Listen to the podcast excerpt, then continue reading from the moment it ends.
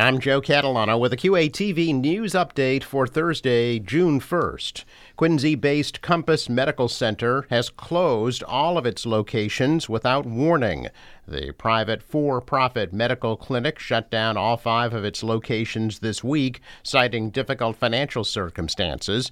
Compass lost a lawsuit by Steward Healthcare last year and owes Steward at least $16 million. Quincy has its first diversity, equity, and inclusion community liaison. Damon Utar has been hired to the newly created position and will work in the mayor's office. Utar is a social worker and is active in the Quincy Rotary and Rural Lodge of Masons. He is an immigrant and has lived in Quincy for 20 years.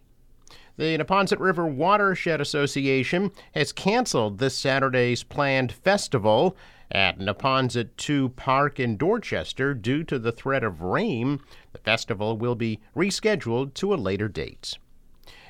I'm Joe Catalano with a QATV news update for Thursday, June 1st.